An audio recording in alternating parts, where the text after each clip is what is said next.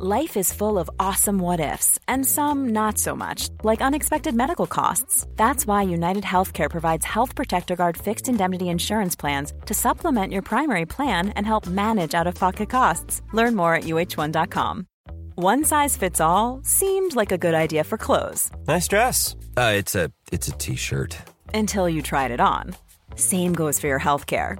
That's why United Healthcare offers a variety of flexible, budget friendly coverage for medical, vision, dental, and more. So, whether you're between jobs, coming off a parent's plan, or even missed open enrollment, you can find the plan that fits you best. Find out more about United Healthcare coverage at uh1.com. That's uh1.com.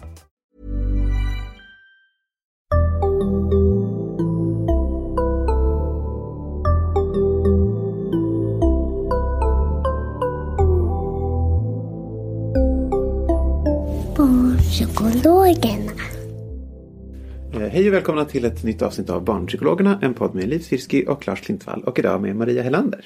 Hej! Hej! Välkommen! Tackar. Eh, Du är psykolog och doktorand vid Karolinska institutet. Ja, men det stämmer. Ja. Och vad handlar ditt, vad, handlar, vad skriver du uppsats om? Uppsats? Uppsats. Avhandling? vad handlar din avhandling Min om? uppsats ska bli en avhandling och den handlar om behandling för barn med utagerande aggressivt beteende. Där vi håller på att titta, testar om en barnträning. Man kan träna sig i, i ilskehantering och Mm. problemlösningsträning. Så det håller vi på att kolla om det kan vara bra. Det borde vi göra ett helt separat avsnitt Det om. kan ju vara ett annat separat avsnitt. Ja. Men några av de här barnen, Ja. gissar jag då, är de här barnen som vi ska prata om idag. Som är barnen med eh, låg empati. Just det. Kan inte du berätta, vad är det? Vad, vad är låg empati?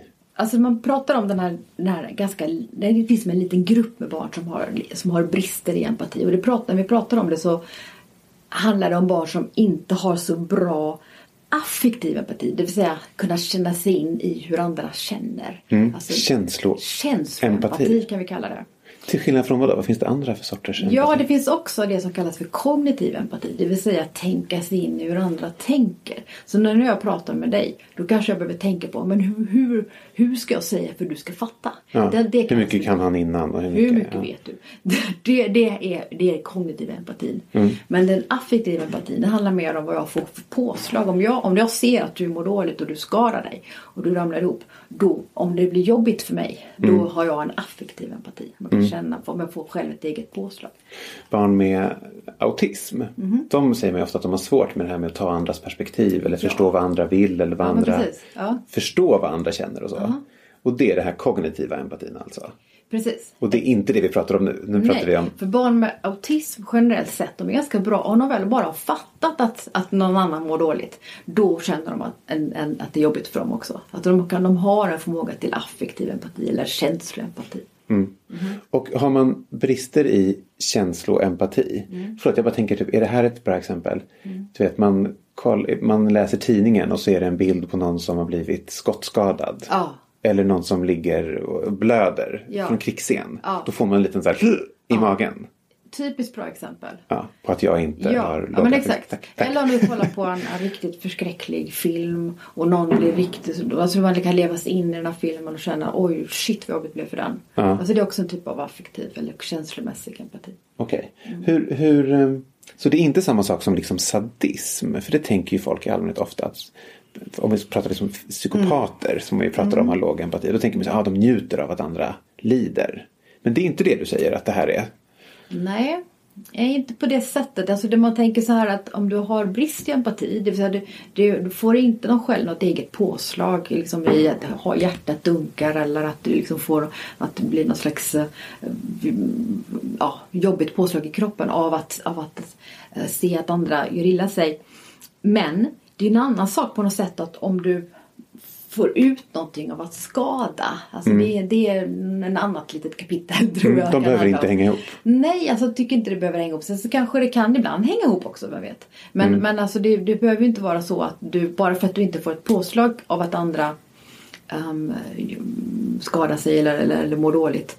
Så betyder det inte att, jag ska, att du ska njuta av det. Nej, just det. det låter ju snarare tvärtom. Man bryr sig inte om vad andra känner snarare än att man vill Ja, men- att de ska må ja, dåligt. verkligen. Och där kan man liksom ha sett på, på såna här hjärnavbildningsstudier till exempel. De har sett att de här, man har haft barn som har, man har tittat på vad de får för påslag. Och då ser man att de får, alltså bra, barn med brist i empati eller som inte har så mycket affektiv känsloempati. De, de har en, en, deras amygdala, du vet det där rädslocentrat i hjärnan. Som vi alltid pratar om. Ja. ja, precis. Det liksom reagerar mindre eh, än vanligt. Jämfört med de som har ångest till exempel. Som oftast bru- brukar reagera mer än vanligt. Om man tänker. Så att de här, man, man helt enkelt har en lite lägre reaktivitet. Man reagerar inte lika mycket. Eller, eller starkt. Och sen så är det väl oftast inte bara att det här är noll till liksom plus. Av på liksom. Man har eller man har inte. Nej, snarare handlar det om att man slags continuum. Man kanske har det lite mindre, lite mer så. Eh, grad. Som alla saker ju, som med autism eller med Som hur mycket ångest man har. Ja, eller annat. Det är inte man har eller man inte har utan det är Nej. en gradfråga Det såklart. är en gradfråga. Ja, men precis. Eh, och du pratade innan också om det här med att eh, man kan lätt blanda ihop det här med barn som är impulsiva eller som är hyper. Ja, Eller hur? Men att de, eh, det, det som din avhandling handlar om då, det är de här barnen som hamnar i bråk och så. ja. Och det låter som, som att det inte nödvändigtvis betyder att de har låg empati bara för det. Nej, nej, nej, absolut inte. Om man, om man tittar på de som har mycket bråkigt beteende eller aggressivt beteende eller utagerande beteende, säger så. Så är de väldigt, väldigt många har väldigt starka alltså, känslor. Att man får bara reagera starkt och impulsivt och mycket. Och där är det som får utbrott och sen så, och så, och så gör vi grejer. Om man tänker. Um, Medan så man, man det särskiljer faktiskt på, på den olika typer av, man pratar om, om proaktiv aggressivitet och reaktiv aggressivitet. Och de här reaktiva, det är de här som Vänta, proaktiv betyder att man planerar sin aggressivitet. Ja, då Och reaktiv är att använda- man, man hamnar i den utan att tänka det. Precis, och de reaktiva de har starka känslor, kan vara mycket ADHD, liksom att du är impulsiv, du liksom... Någon knuffar en på skolgården och då ballar jag ur och knuffar Då tillbaka. ballar du ur och ballar och knuffar tillbaka. Och vad är det den andra, det här proaktiva? Det här mera proaktiva aggressiviteten. Det är mer den här gruppen vi pratar om som kanske kan planera eller, eller använda sig av aggressivitet för att nå sina syften. Mm. Eller för att du liksom har en, ehm, ja, att du vill nå någonting med det. Man har planerat att man ska hamna i slagsmål till Eh, exempel. Ja, till exempel. Eller Okej. att du kan planera att göra lura någon att göra någonting för att du vill få åt den eller den kommer att- Alltså så att du, så att du använder dig av ett aggressivt beteende Mm. för att nå dina mål. Och där har du mera av den här gruppen som inte är lika, alltså som, som har lite lägre eh, känslomässig empati. Mm. Så de är impulsiva, det är den första gruppen. De är reaktiva. Om De någon knuffar dem så knuffar de tillbaka. Och det är lite mer ADHD-barn låter det Eh, som. oftast så kan man ju såklart ha en kombo av det här Ja. bara för att göra det komplicerat. Man kan ju både vara impulsiv och ADHD och, och ha en eh, svårigheter med empati. Just så, att, det. så det är ju inte så himla enkelt bara att liksom är grupp 1 och grupp 2. Utan det, vi har en liten, ja, det blandar sig. Såklart, som det också alltid gör. Ja. vi, kan, vi kommer återkomma till de där, den distinktionen tänker jag. Um, vad, vad finns det för tecken då? När, när, hur ser man att ett barn har låg affektiv empati? Det kan ju handla om till exempel att man har en att man märker att, att barnet inte blir det minsta berört ifall det är någon som slår sig. Och då ska vi liksom ta skill... te- Inte riktigt...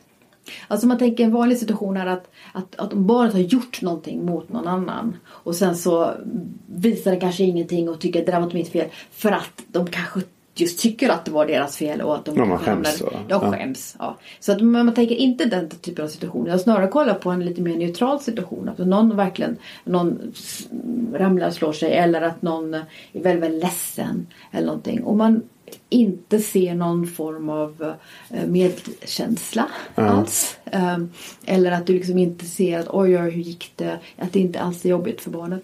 Det, Men det kan man se. små barn gör ju alltid sådär. Små barn ju, skrattar ju alltid när andra gör illa sig. Det är jättevanligt om man är två år gammal. Ja, exakt. Att man tycker att det där är Om- superkul. Om du är två, men inte om du är tre, fyra eller fem. Ja, alltså bra. någonstans, för det här är någonting som utvecklas. Så att jag tänker, tar ett litet, litet alltså ett förskolebarn så, så brukar de ju oftast, om någon slår sig, så brukar man ju oftast reagera med att oj, oj, oj, den har slagit sig eller oj, den hämtar en fröken för att den har ju slagit sig. Och, alltså du ser ju oftast den här vanliga känslomässiga empatin ganska tidigt. På väg, tre år sa du nu. Ja, men ungefär.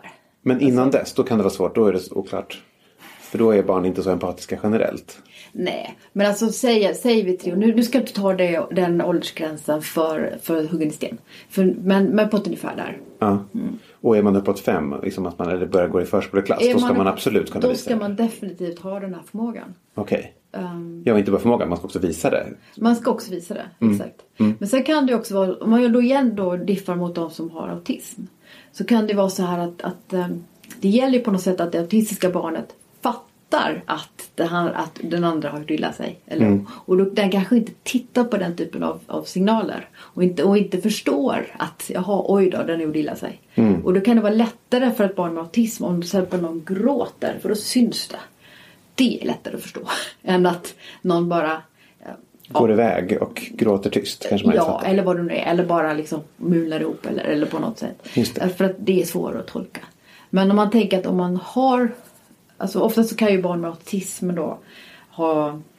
Bara de förstått helt enkelt att någon tycker det är lite jobbigt så kan de komma och vilja trösta och vilja, vilja liksom... De kan visa medkänsla ofta. Ehm, är det skillnad på pojkar och flickor i det här utvecklandet av empati? Ehm, lite grovt sett så är det lite fler pojkar Som har som brister? Kan, som kan ha brister i empati. Och, eh, men det är ju liksom för att det är ju också fler pojkar generellt som har utagerande aggressivt beteende i allmänhet. Om man tänker. Men ehm, Men lite vanligare hos pojkar? ja. Okej. Ehm, ungefär hur vanligt är det här då? Är det en i varje klass? Eller? Nej, nej, nej, nej. Utan, utan det, det, alltså nu har jag inte exakta siffror på det. det. Det har jag inte i huvudet. Men om vi pratar om... Eh, alltså det är mindre än en på tusen. Alltså det är väldigt, det är ändå ganska En på tusen barn? Mindre, ja. Det är alltså, jätteovanligt alltså. Ja, alltså det är ganska, ganska ovanligt. Men, men jag vågar inte riktigt eh, säga det helt säkert. Men man tänker sig att av dem med uppförande störning till exempel. Så är det, och det är ganska få. Så är det ganska ytterligare få som, som, har, som har brist i empati. Så även i gruppen superbråkiga barn Ja. så är det ändå ovanligt att de har, i den gruppen att de också har Ja. låg eh, affektiv empati. Ja. Ehm, kan man, vågar du säga någonting om vad det kan bero på? Är det här någonting man ärver från sina föräldrar? Eller är det, Mm. beror det på att man har kollat på för mycket videovåld? Eller vad kommer det av? Eh, Det beror generellt sett mer på att du har eh, med dig ett fungerande när du föds. Alltså typ så som vid autism. Mm, alltså medfött? Ja. Att du har ett, ett, ett, ett din, hjärna fungerar lite annorlunda. Um, och det finns en viss genetik i det här. Att det finns en del ärftlighet. Man har, och man har sett, eh, man har tittat på alla möjliga typer av mått. eh, olika mm, sub- substanser, MO-hämmare, eh, GABA. Alltså vi behöver inte gå in på alla de där. Men jag tänker att det finns, man har sett att det finns ett lite, lite annat sätt att fungera som, som mm, kommer ur att du, du har det här medfött. Så, så generellt sett är det så. Men finns det fall menar du? Att, kan man tänka sig miljöfaktorer eller uppväxtmiljöer som skulle skapa det här? Alltså det finns viss samband mellan uh, brist empati, eller uh, de som det som på engelska kallas, kallas emotional traits, och desorganiserad anknytning. Um, men där är det svårt. Alltså svårt generellt sett så är det inte miljöfaktorer. Svårt att Däremot- veta om, om föräldrarna har eh, eller hur, empatibrister och det som gör att man får en konstig anknytning. Ja, alltså jag vågar inte riktigt ge mig in på det. Nej, faktiskt, nej, bra, bra. Men däremot så kan det bli så att det kan förvärras. För har du, ett, liksom, har du med dig en, ett sätt att funka på när du är född och sen så är det i mötet med din familj och så, så kan det ju också bli att det blir eh, förvärrade beteendeproblem för att du har, du, barn är svårare att bemöta som förälder och, och det kan vara svårare att hantera och det blir svårare att få till en god och positiv relation och, och det kan liksom bli mer och mer beteendeproblem också. Som Så man tänker. har man den här medfödda sårbarheten eller medfödd låg Mm. Ja. affektiv empati så kommer föräldrarna behöva hjälpa till mer att öka upp det. Ja, eller åtminstone att, det- alltså, att man inte hamnar i det här negativa mönstren. Du vet när, alltså, där, där eh, barn får utbrott, får lite för att lite grann får lite mer som de vill. Föräldrar försöker svara på det här med utbrott tillbaka. Liksom, du blir arg tillbaka och barn blir ännu mer argt. Föräldrar blir ännu mer argt. Alltså man kommer in i den här negativa liksom, trotsspiralen. Man Mm. Det, det är ju inte så hjälpsamt. Så Det kommer göra det värre helt det kan göra det värre Mm. helt enkelt. Så där är det bra att tänka. eh, Så på det viset så kommer ju såklart miljö in också. Men vi kommer ju tillbaka till behandling tänker jag. Bara, Mm. Ja. Mm. Först innan vi gör det bara. Eh, Det här med att barn ljuger. Mm. Alla barn, de flesta barn ljuger ju och ganska mycket. Och, Mm. eh, sådär så att man, man inte riktigt vet hur man ska hantera det. Mm. Och då tänker man så här, "Åh, det här, det här kommer, barnet kommer bli en mytoman. Så om det här fortsätter så kommer barnet ljuga och bli en galning. Så. Mm. Ja, vad tänker du om det? Är att barn ljuger en varningsflagga för att de har låg empati? Nej, jag skulle inte säga det. Ehm, och, och man tänker så här, det finns en del barn som ljuger lite mer impulsivt.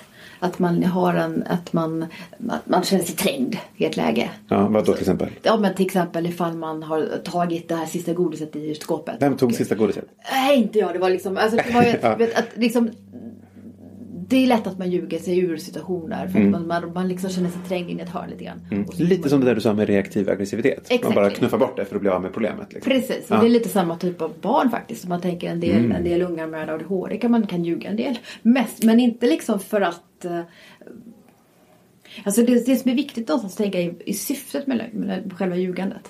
Är det så att du ljuger för att komma ur en, en knepig situation?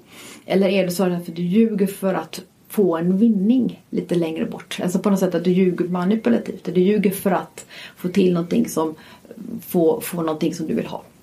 Och när man pratar om, om, om lögn på ett lite mera oroande sätt så är det lite mer av det här manipulativa ljugandet. Vad skulle vara ett exempel på det?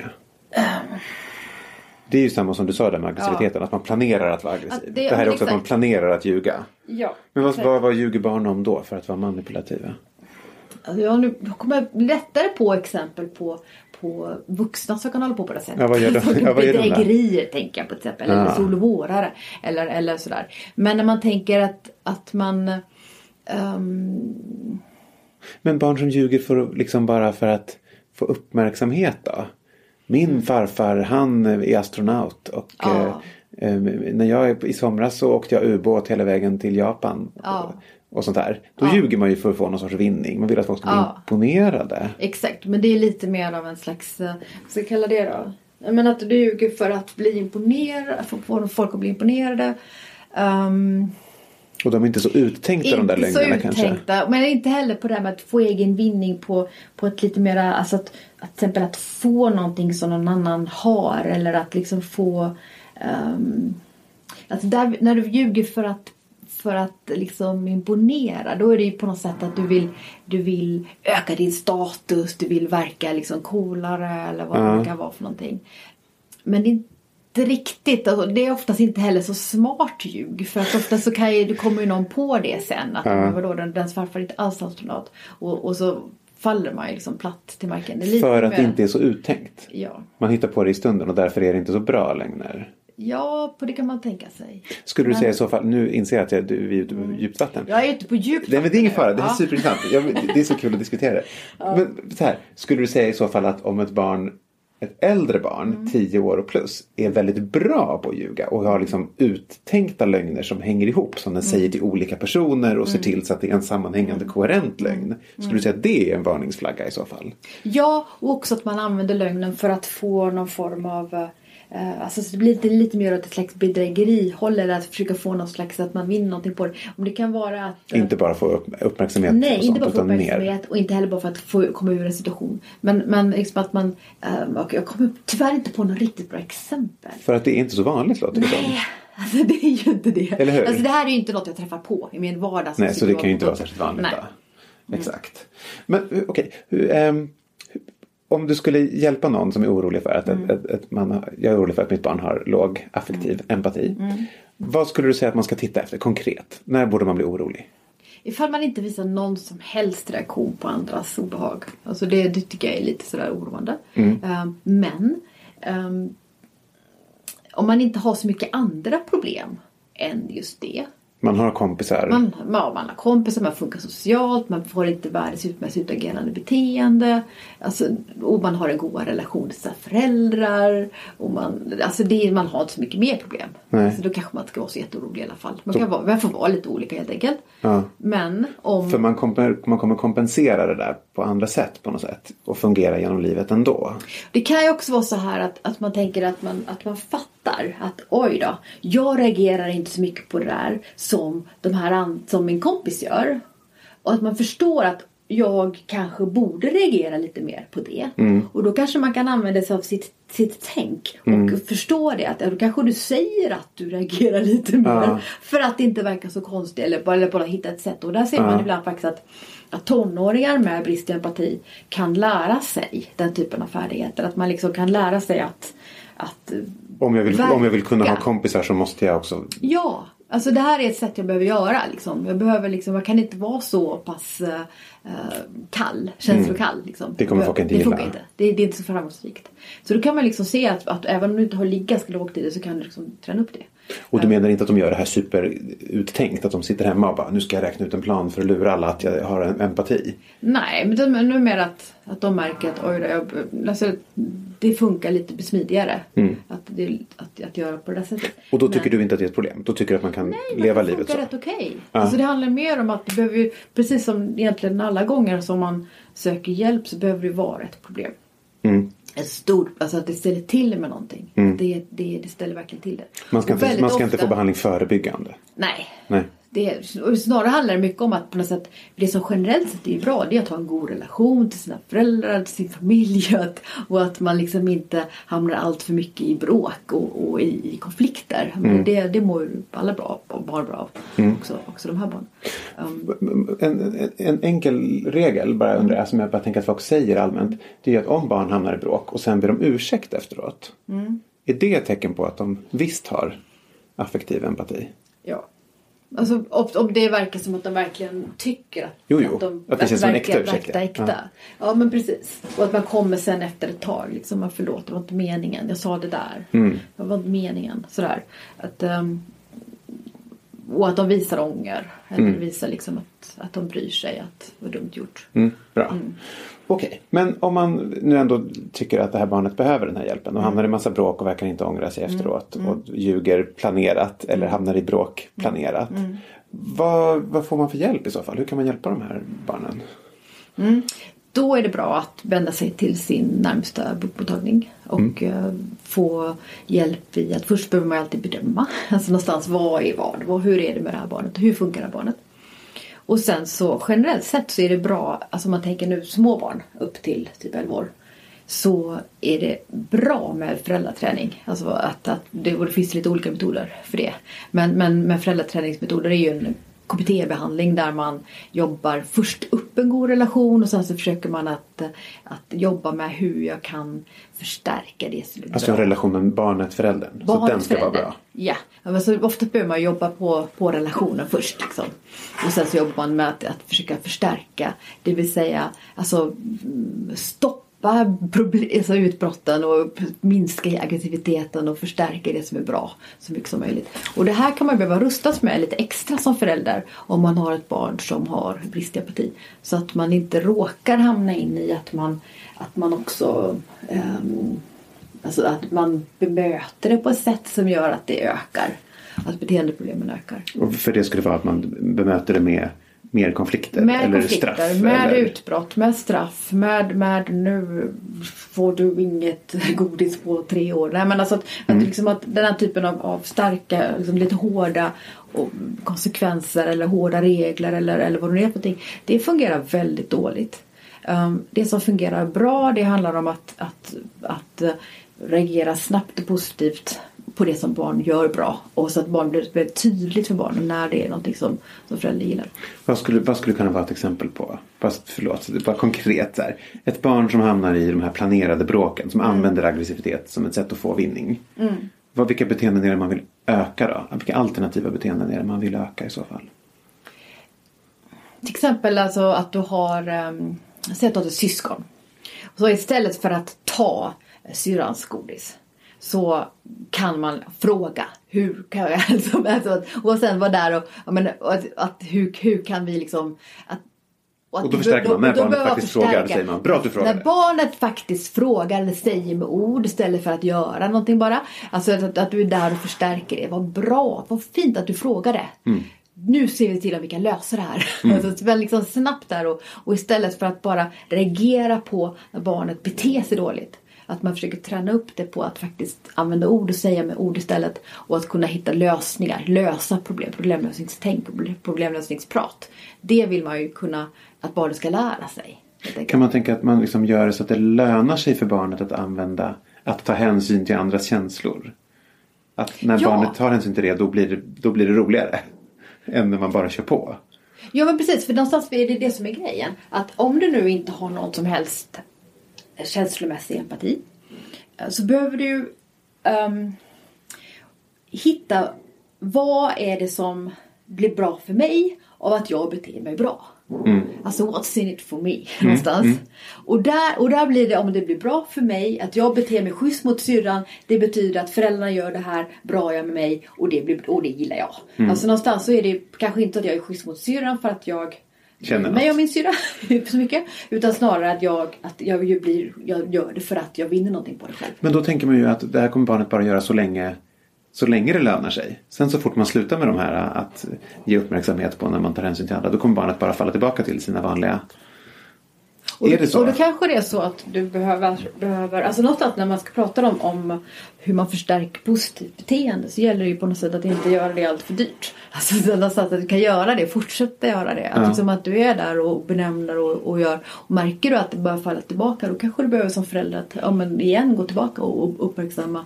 Uh, alltså någonstans att, så att du så att barnen märker att det lönar sig att Men, bete sig på ett bra sätt. För tanken är att de kommer märka att det lönar sig i familjen och då kommer de börja göra det utanför familjen också.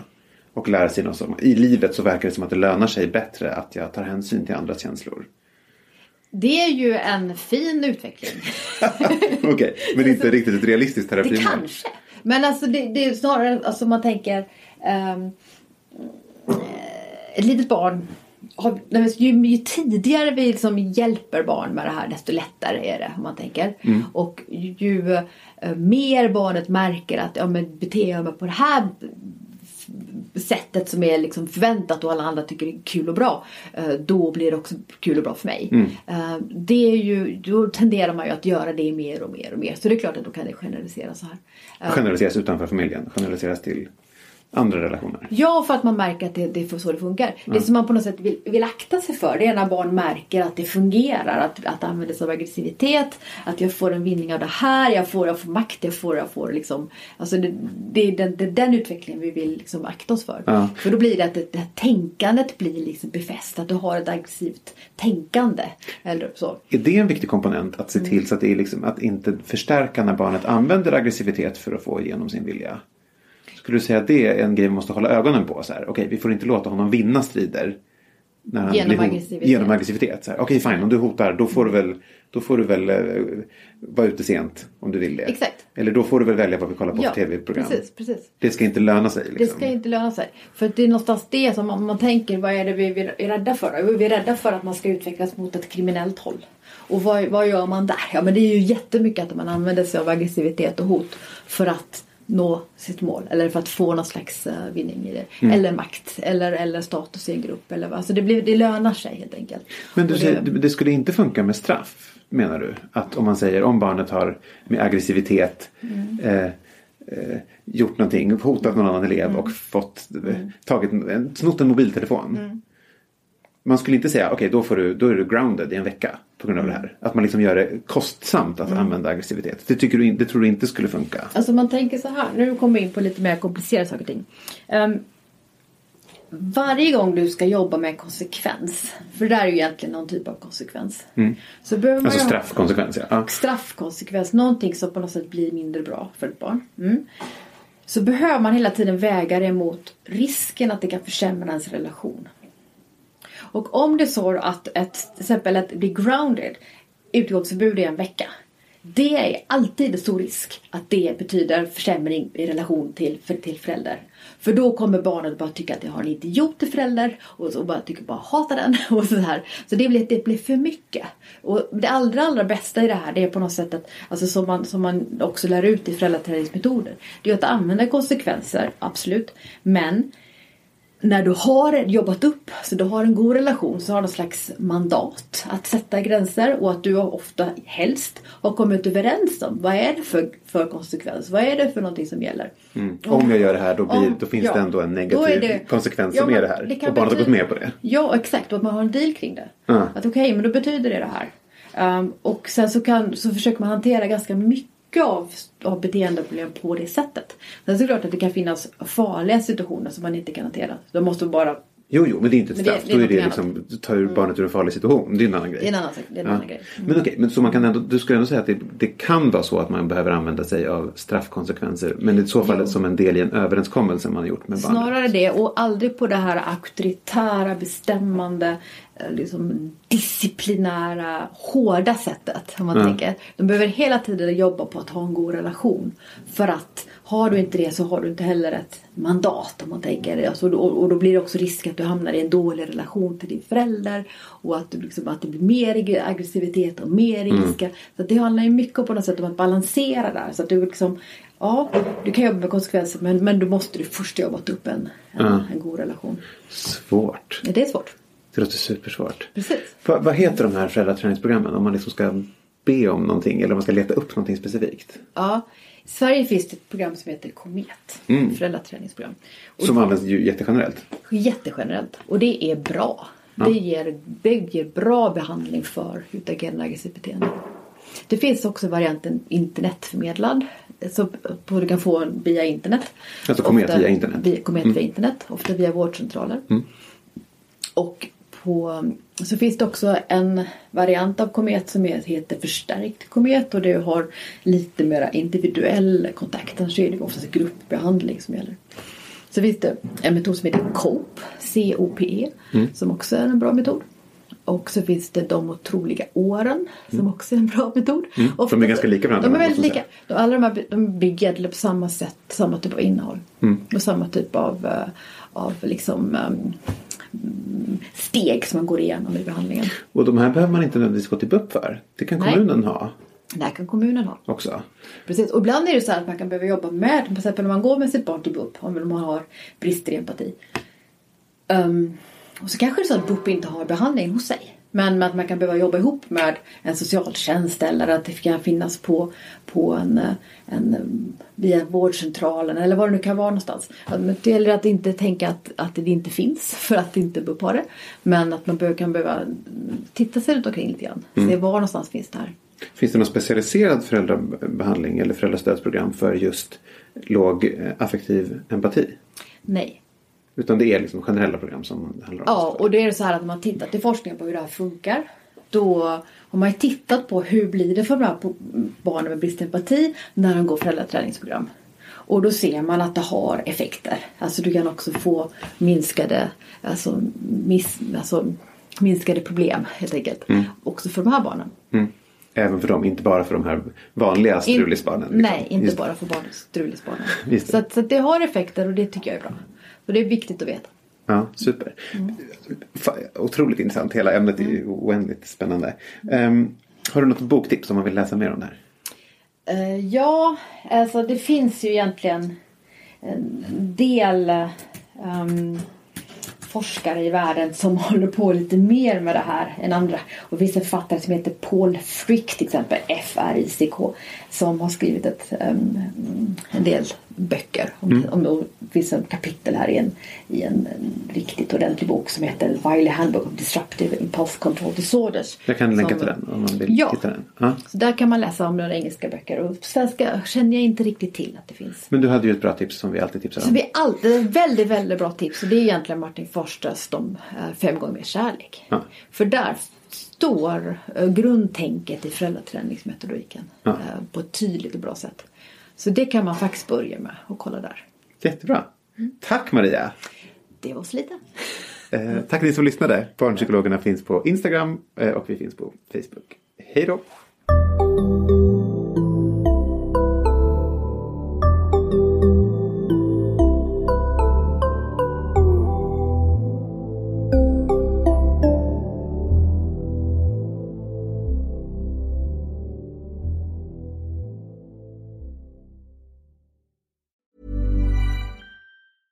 Planning for your next trip? Elevate your travel style with Quince. Quince has all the jet setting essentials you'll want for your next getaway, like European linen, premium luggage options, buttery soft Italian leather bags, and so much more. And is all priced at 50 to 80% less than similar brands. Plus, Quince only works with factories that use safe and ethical manufacturing practices. Pack your bags with high-quality essentials you'll be wearing for vacations to come with Quince. Go to quince.com slash pack for free shipping and 365-day returns. Imagine the softest sheets you've ever felt. Now imagine them getting even softer over time. That's what you'll feel with Bowl and Branch's organic cotton sheets. In a recent customer survey, 96% replied that Bowl and Branch sheets get softer with every wash. Start getting your best night's sleep in these sheets that get softer and softer for years to come. Try their sheets with a 30-night guarantee. Plus, get 15% off your first order at bowlandbranch.com. Code BUTTERY. Exclusions apply. See site for details.